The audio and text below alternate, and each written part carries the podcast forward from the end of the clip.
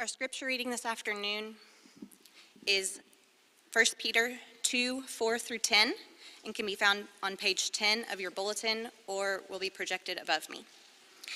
As you come to him, a living stone, rejected by men, but in the sight of God, chosen and precious, you yourselves, like living stones, are being built up as a spiritual house, to be a holy priesthood, to offer spiritual sacrifices acceptable to God through Jesus Christ. For it stands in Scripture Behold, I am laying in Zion a stone, a cornerstone, chosen and precious, and whoever believes in him will not be put to shame. So the honor is for you who believe. But for those who do not believe, the stone that the builders rejected has become the cornerstone, and the stone of stumbling and a stone of rock of, and a rock of offense. They stumble because they disobey the word, as they were destined to do. But you are a chosen race, a royal priesthood, a holy nation, a people for his own possession, that you may proclaim the excellencies of him who called you out of darkness and into his marvelous light. One that now you are God's people. Once you had not received mercy, but now you have received mercy.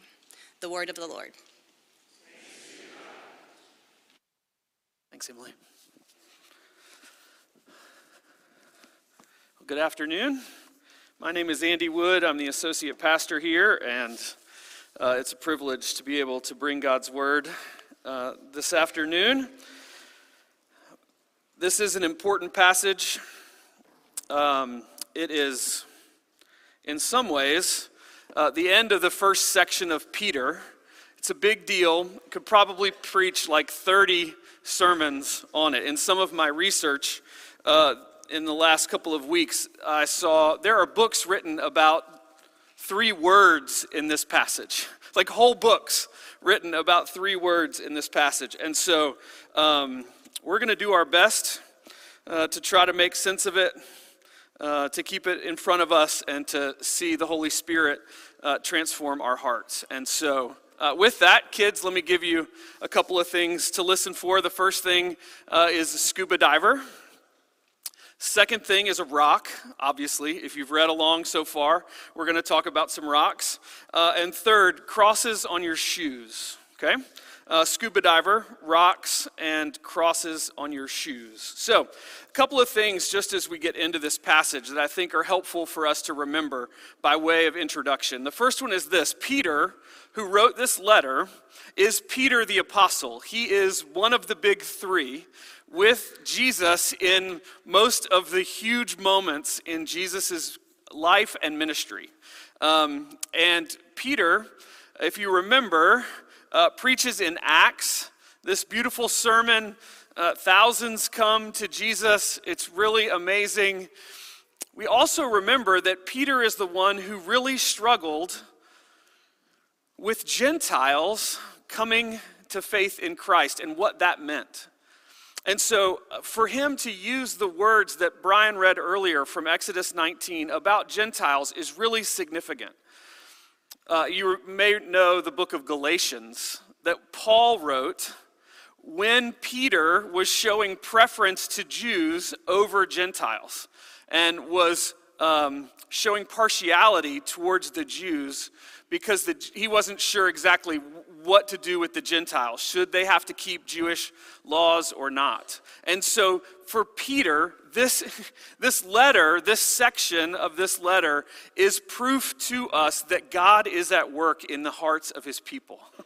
If Peter the apostle can understand that, as Brian Habig says, these love, God's love words for Israel are true for the Gentiles, and Peter can write it so confidently and so clearly for us, we can take hope that the gospel, the grace of Jesus that transformed Peter, can also transform us. Now, as we come to this passage, it really is the first, it's the end of the first part of First Peter. Peter has been laying out this argument, and the argument goes something like this we are born again, verse 3, chapter 1, verse 3. We're born again into a living hope through the resurrection of Jesus Christ from the dead, to an inheritance that is imperishable, undefiled, and unfading. And Peter, right out of the gate, he says, Hey, it's me, Peter. You've been born again to a living hope. Everything has changed. Everything has changed. You have an inheritance in front of you that is imperishable, undefiled, unfading. And then he begins to unpack what that new birth means for believers. And he says, because you've been born again into this living hope, even your trials, even your suffering gets transformed.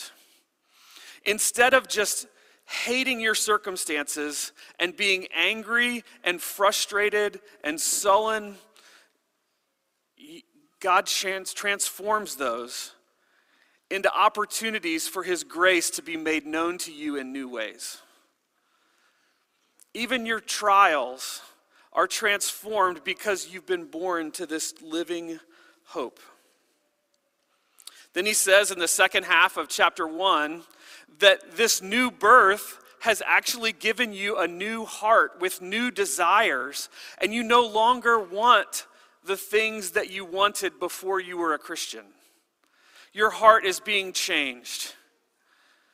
You're able to grow in holiness by God's grace and by the power of the Spirit. You're able to move towards holiness more and more into the image of Jesus because you were born again into a living hope. Always with our eyes pointed to Jesus' second coming, to when we'll be with him forever. There is this forward leaning posture of the Christian that moves through our suffering and into greater holiness. That's what Peter's talking about. And then he adds this third component here in the first part of chapter 2. It's that we do those things side by side together, he says, like stones built into this house. We're going to explain that in just a minute. But I need you to see, even at the, at, at the start here, that things are so different for us. We would so often just want our trials to be over. We just want to get out of them as quickly as possible. And Peter says, No, you can endure because of the living hope that you've been given. When it's easy to just be our natural selves and give in to our desires, Peter would say, No, you've been born again into this living hope. You can pursue holiness. You can look more like Jesus. Change is possible.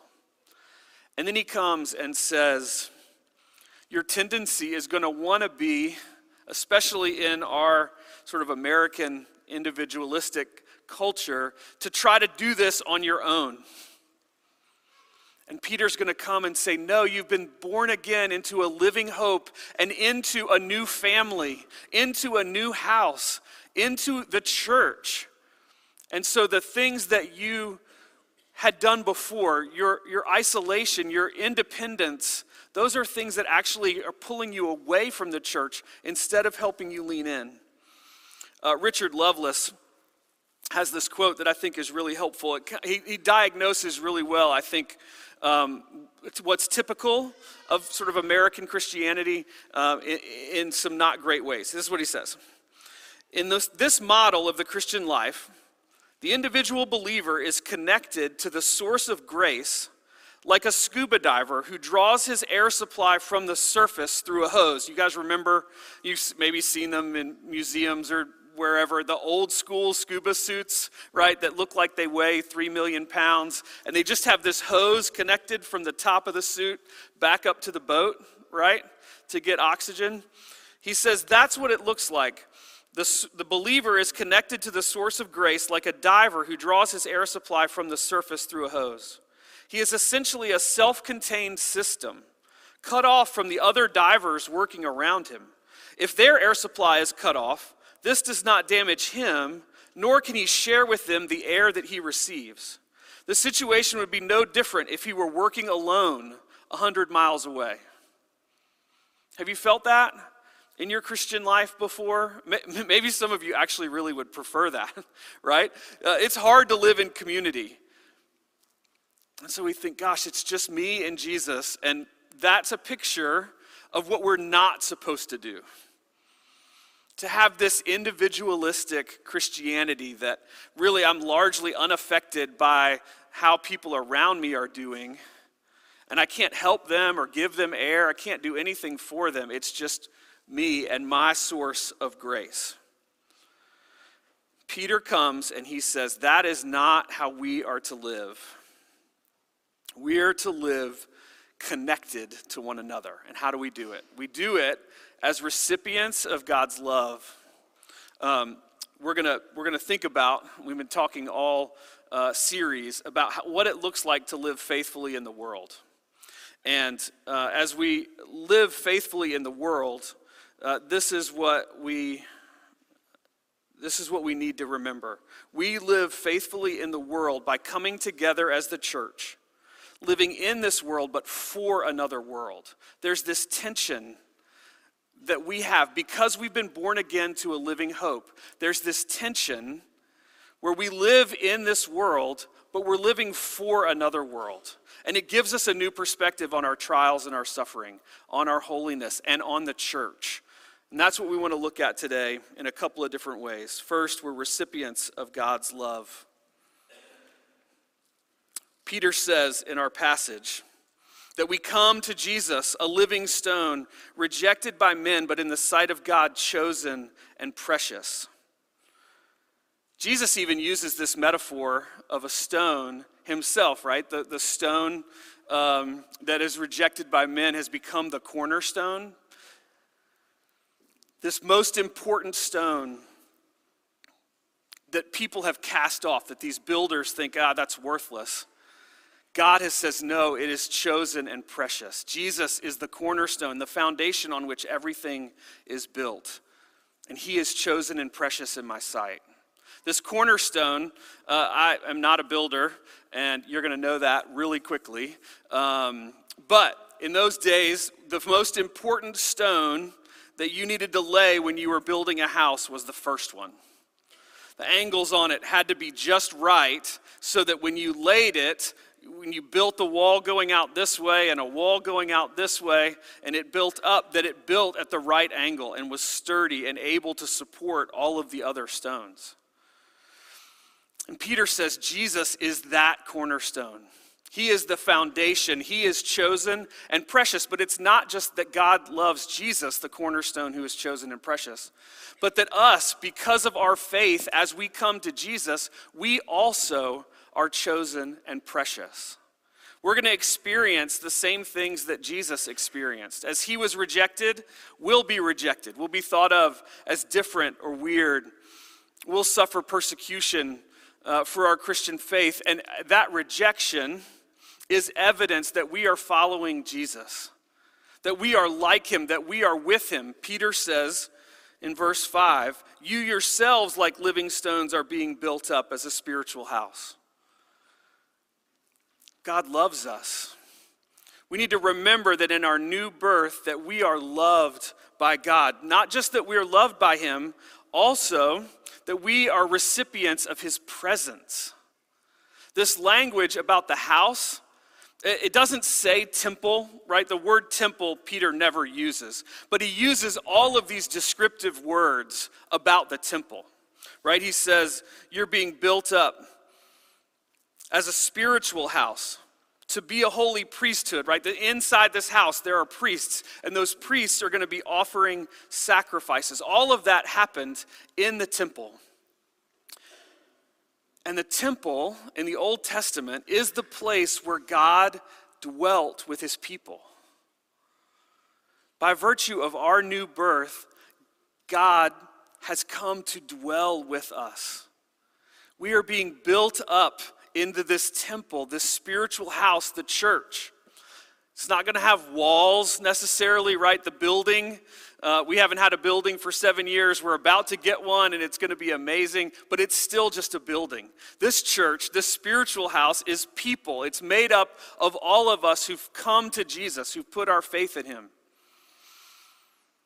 And so we line up, as it were, next to Jesus, on top of one another, building this spiritual house where God's presence dwells. It's a fundamental reality for the believer. Because of our new birth, God dwells with us in this spiritual house. If you uh, skip down and look at verses 9 and 10, You are a chosen race, a royal priesthood, repeating some of the same things that he said earlier, people for his own possession, that you may proclaim the excellencies of him who called you out of darkness into his marvelous light. Once you were not a people, but now you are God's people. Once you had not received mercy, but now you have received mercy. Not only is God's presence with us immediate because of this spiritual house that he's building in the church, we are also called his people. That, this reference here from Peter is from Hosea, the prophet Hosea. Some of you may know this story, it's in the Old Testament. Hosea is called by God to go marry Gomer. And God says, I want you to marry her, and this will be a picture of my people's relationship with me. So you're going to marry Gomer, and she's going to cheat on you repeatedly, like a lot. But I want you to be faithful to her. And you're going to have children, and one of those children is going to be named No Mercy. Because God will have no mercy on that family. And then the next child is born, and that child's name is Not My People. And then Gomer continues in her cheating. Uh, she even, uh, we think, maybe uh, was a prostitute at this point. Um, she gets sold, uh, and God comes to Hosea and says, I want you to go buy her back. I want you to redeem her. Go, bring her back to yourself. As a picture of God not giving up on his people. And so he goes, he buys her back, and he brings her to himself. And he says, On no mercy, I will have mercy. And on not my people, she will be my people. You will be my people. And it's this beautiful picture of God's presence dwelling with his people, even in our brokenness, even in our sin, even in our struggles. God says, I am going to dwell with my people in the church, by the Holy Spirit in our hearts. God is with us. It's a fundamental reality. God has set his love upon us, he has chosen to dwell with us. Not only that, we're recipients of God's commissioning. Peter says, we are being built up as living stones. We're being built into a spiritual house to be a holy priesthood, to offer spiritual sacrifices acceptable to God through Jesus Christ. We're given a job. This priesthood of all believers is something that was true in the Old Testament of the nation of Israel and true of the church now. The priest's function was really to represent God to the people and represent the people before God. So the priest was the one who would go into the temple and make sacrifices on behalf of the people, sacrifices that were acceptable to God. And that's our job. As we come to Jesus, as we experience this new birth and this living hope, we are to be priests for one another. Now, what does that look like? How do we do that? This is not something that um, maybe is common. Um, this idea of offering sacrifices, but it is um, an important one. But it's transformed by Jesus. Jesus' sacrifice on the cross eliminated the need for any more sacrifices. We don't have to do that anymore. Our sacrifices now are spiritual on behalf of one another we can come in our service, in our prayers for one another, on behalf of them. It is in, in essence, we are lifting up our brothers as we pray, as Jerry prayed this afternoon, for the calls, for the Ryans, for others who are in need or hurting. We are, that's a priestly work. It's not something that's just for Brian and I as pastors or for elders or any, any office. It's all of us. We are priests to each other as we represent each other before God that idea of the scuba diver just having air for himself. It doesn't work that way. In the church, we're all built like this wall on next to each other and beside each other, on top of each other. There is this, uh, if one brick is taken out, the whole thing crumbles. We are connected to one another. And it's important for us to perform this priestly function, offering spiritual sacrifices, praying for one another, being there, experiencing the grace of Jesus. It's one thing to know that God's grace to you is real in trial, it's another thing to get a casserole on your front porch, right? It's a picture of God's grace. Your hands have put it together, you've baked it, you've dropped it off. And that is a picture of God's grace and our connectedness. That is priestly work. We're also commissioned in verse 9 to proclaim the excellencies of him who called you out of darkness and into his marvelous light. So not only are we priests, we're also proclaimers. And we could proclaim these excellencies in a lot of different ways. If you think about here at the church, how do we proclaim the excellencies? Well, we worship together, right? Our worship is, in a sense, one big proclamation week after week of the excellencies of God and of Jesus and all that he's done for us. So don't stop coming to church, right? It's easy to say to you guys who are here, don't stop coming to church, but don't stop coming to church. There is good in it for you and good for others. Some of us come, even this afternoon, barely making it in here. And to hear your singing is an encouragement to us to see your confidence in God's grace is a picture for us. When we can't stand on our own to be held by our brothers and sisters, is a picture of the excellencies of God who brought us out of darkness and into his marvelous light. We proclaim his goodness by being together in worship, being together in relationships, that we can uh, more easily withstand the, the sufferings of the world, the, the difficulties of, of a broken world, of our own hearts that tend to still want to sin and have fleshly desires. All of these things, we're stronger together. And we need to be proclaiming these excellencies back and forth. We can also proclaim these excellencies in our work, in whatever it is that God has given you to do.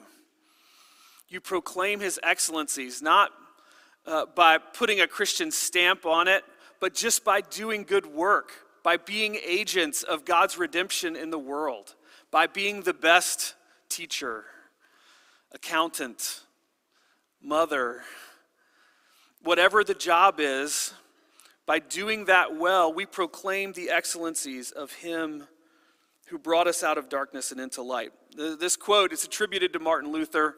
Um, he says this The maid who sweeps her kitchen is doing the will of God just as much as the monk who prays, not because she may sing a Christian hymn as she sweeps, but because God loves clean floors. The Christian shoemaker does his Christian duty not by putting little crosses on his shoes, but by making good shoes because God is interested in good craftsmanship. We proclaim the excellencies of God when we do good work. If you're a student, focusing on your studies, displaying the power of God, His beauty in creation, the intelligence that He's given us as we put those things to use, we are proclaiming his excellency. Whatever task you've been given right now, in your job professionally or whatever you may be doing, as you do those things well, you proclaim God's goodness to a world that doesn't understand us, to a world that it wouldn't make sense why you would care about beauty or why you would pursue justice. Why would you serve instead of being selfish? Those are the expectations of the world, and yet for us to pursue those things is a picture of the goodness of God and proclaiming his excellencies.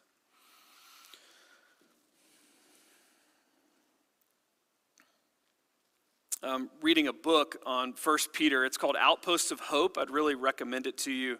Um, Doug Webster wrote it. And one of the things he says uh, is this He says, The elect exiles are homeless in the hostile hinterland of Asia Minor, but at home in the household of God. Christ's followers sing two songs This is my Father's world, and this world is not my home. I'm just a passing through. Paradoxically, believers are simultaneously strangers in a strange land and the beneficiaries of a home field advantage. They are social outsiders and God's insiders. In a world that doesn't make sense, when non Christians struggle to understand what it might mean for us to follow Jesus, we have this tension. We live in these two places. We've been born again to a living hope because of the resurrection of Jesus.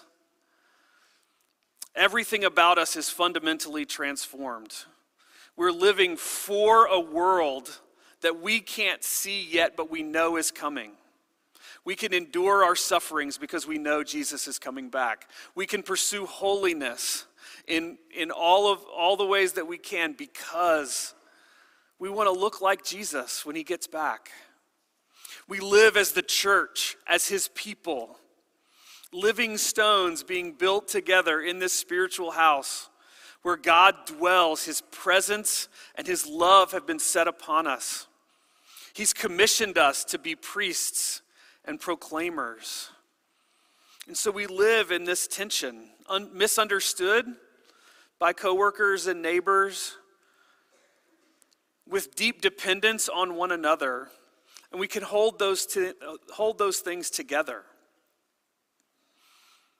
Our fundamental reality is that we have been born again into a living hope, not just individuals, but as a community as the church, and we depend on one another,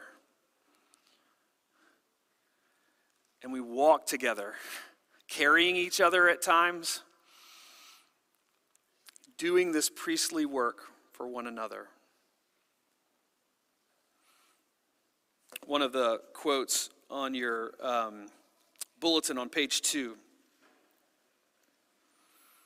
is from Karen Jobes. She's another author and scholar um, a wonderful picture for us of what it looks like to live in this world. First Peter presents the Christian community as a colony in a strange land, an island of one culture in the midst of another. The new birth that gives Christians a new identity and a new citizenship in the kingdom of God makes us, in whatever culture we happen to live, visiting foreigners and resident aliens there. As that reality sets in for us, I hope it turns you towards one another, that we become more connected as a church through community groups, through Bible studies, through uh, just spending time together, through ministry side by side as we serve our local ministry partners and our missionary partners. As we do this work together, we proclaim God's excellencies. We reinforce our fundamental identity as God's people people He set his love on, and that he is building into a spiritual house. Let's pray. Lord God, you are kind to us in all that you do. We thank you for your word. We thank you for this beautiful passage. Your love words for Israel given to us, the church. pray that you would help us to come to you, to remember that your love has been set upon us, that you dwell with us, that you've called us to love and care for one another. Strengthen the bonds in our church family, we pray. Help us to love the hurting and the broken. Help us to rejoice with those who rejoice. God, help us to walk together as we wait your second coming, as we look forward with this hope that we have for you to make all things right. We pray in Jesus' name. Amen.